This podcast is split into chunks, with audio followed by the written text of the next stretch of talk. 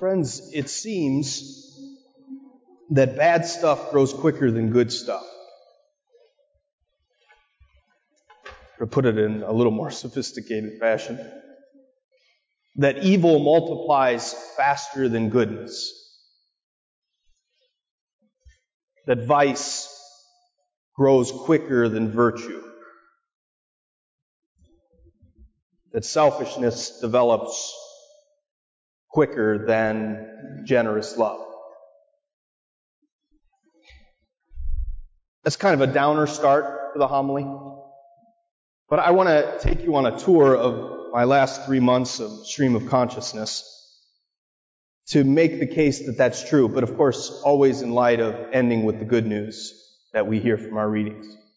The first thing was the virus itself, this sort of microscopic parasite that's virtually undetectable and spreads so freely, quickly.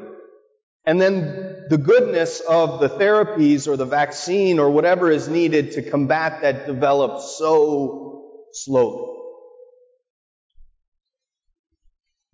Bad stuff grows quicker than good stuff. And then I started watching Ozark. How many, raise your hand if you've seen Ozark on Netflix. Don't be embarrassed. All right. I don't recommend it morally, generally speaking. I'm on live stream here, so I don't want to. But I had not seen the first two seasons, so I had to binge watch all three seasons. But there you see, I'm not going to spoil it too much, but if you want to watch it, though again, I don't morally recommend it. What you see is a normal family, could be my family, who through a series of initially kind of, I'd say, small choices made for self-interest, promote the family, quickly snowballs. And then Marty and Wendy Bird have to do bigger things to get out of that mess, and then bigger things to get out of that mess. And it snowballs them into a life of lying, of theft, of even murder, all because sin multiplies quickly. Ozark took me back to Breaking Bad. How many have seen Breaking Bad? All right. I was in seminary when Breaking Bad was a big thing, and I didn't have a TV for 5 years, so I was like a monk in there. So everyone was like, Breaking Bad, and I never saw it, so I had to binge watch that. Somebody was like, you watched Ozark, you have to watch it. And Breaking Bad, again, not to spoil it, similar story. Walter White, he could be my dad, just a normal dude looking out for his family, sincere motivations, but starts on a path that quickly falls headlong down a cliff. And the Walter White toward the end of Breaking Bad would not even be recognizable to the man you meet in season 1, episode 1. Bad stuff grows quicker than good stuff. Then I started gardening in the spring. And if you garden, you know that weeds grow much faster than flowers or vegetables. And last weekend, in the course of like 12 hours, these mushrooms took over my garden. So I had to read all this stuff about what that means about your soil and all this stuff.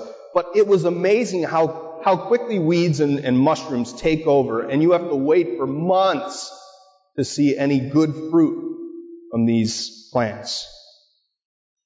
Bad stuff grows quicker than good stuff. Finally, I was recently thinking about race relations and how the long, arduous march toward racial equality in this country has been precisely that, long and arduous and hard, from slavery through Jim Crow and now to continual work in that area. That is a long journey. Contrast that with how easy it is for us to go down the path of the moral deterioration of prejudice and of thinking of certain people as less than others. How easy that is. Bad stuff seems to grow quicker than good stuff. Our readings today give us kind of the why of that, but they give us the good news. So they give us the diagnosis, but they give us the medicine too. The diagnosis is that we have something wrong internally and we have something wrong externally. Our second reading talks about what's wrong internally. We call it the doctrine of original sin. This text from Romans 5 in St. Paul says that we've inherited some kind of moral proclivity or inclination or tendency to choose vice over virtue, to choose selfishness over generosity, to choose evil over goodness, that it's internally we're disordered, we're dysfunctional. Right? We don't hold as Catholics, as some others hold, the notion of total depravity. No, we are created good in our being, but we were created in the image and likeness of God, but we have inherited from our first parents this inclination, call it original sin, this proclivity to see vice as easier than virtue and more attractive than virtue at times, to see evil as more attractive and easier than goodness at times, and to see selfishness as easier and more attractive than generous love. That's the internal problem. The external problem is the world kind of stinks too and is disordered. And we sometimes choose what's easier just as a respite from the world. All right, so in the first reading, Jeremiah is dealing with this for the Israelites.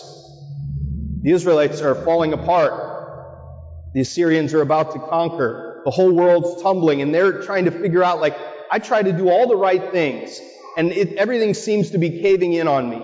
Everything seems to be bad. Even my friends are looking out for every mistake I make, every misstep of mine. Everybody's watching, right? Do we feel that right now, or right? Everybody's watching.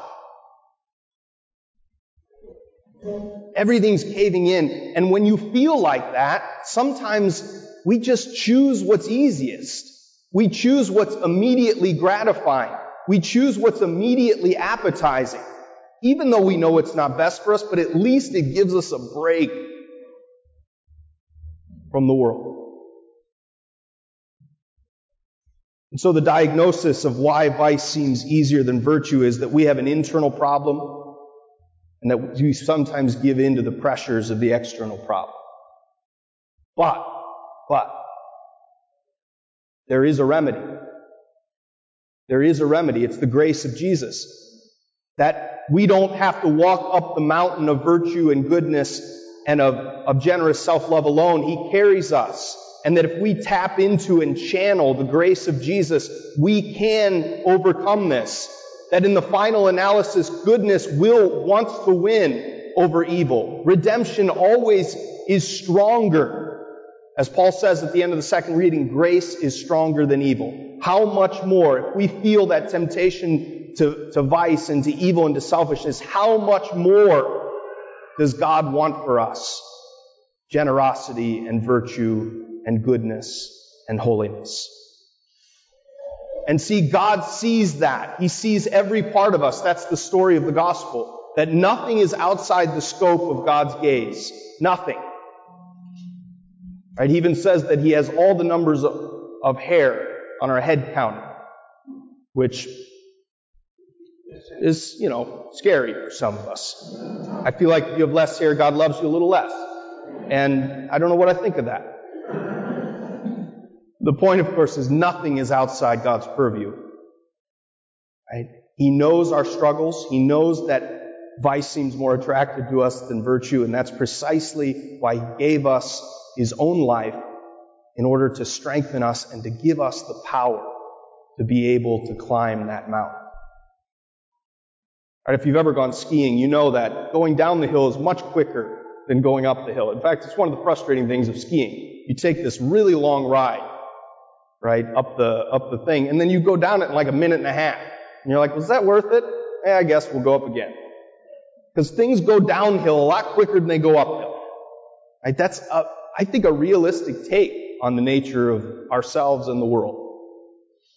It's what I learned from COVID and from Ozark and from Breaking Bad and from my vegetable garden and from race.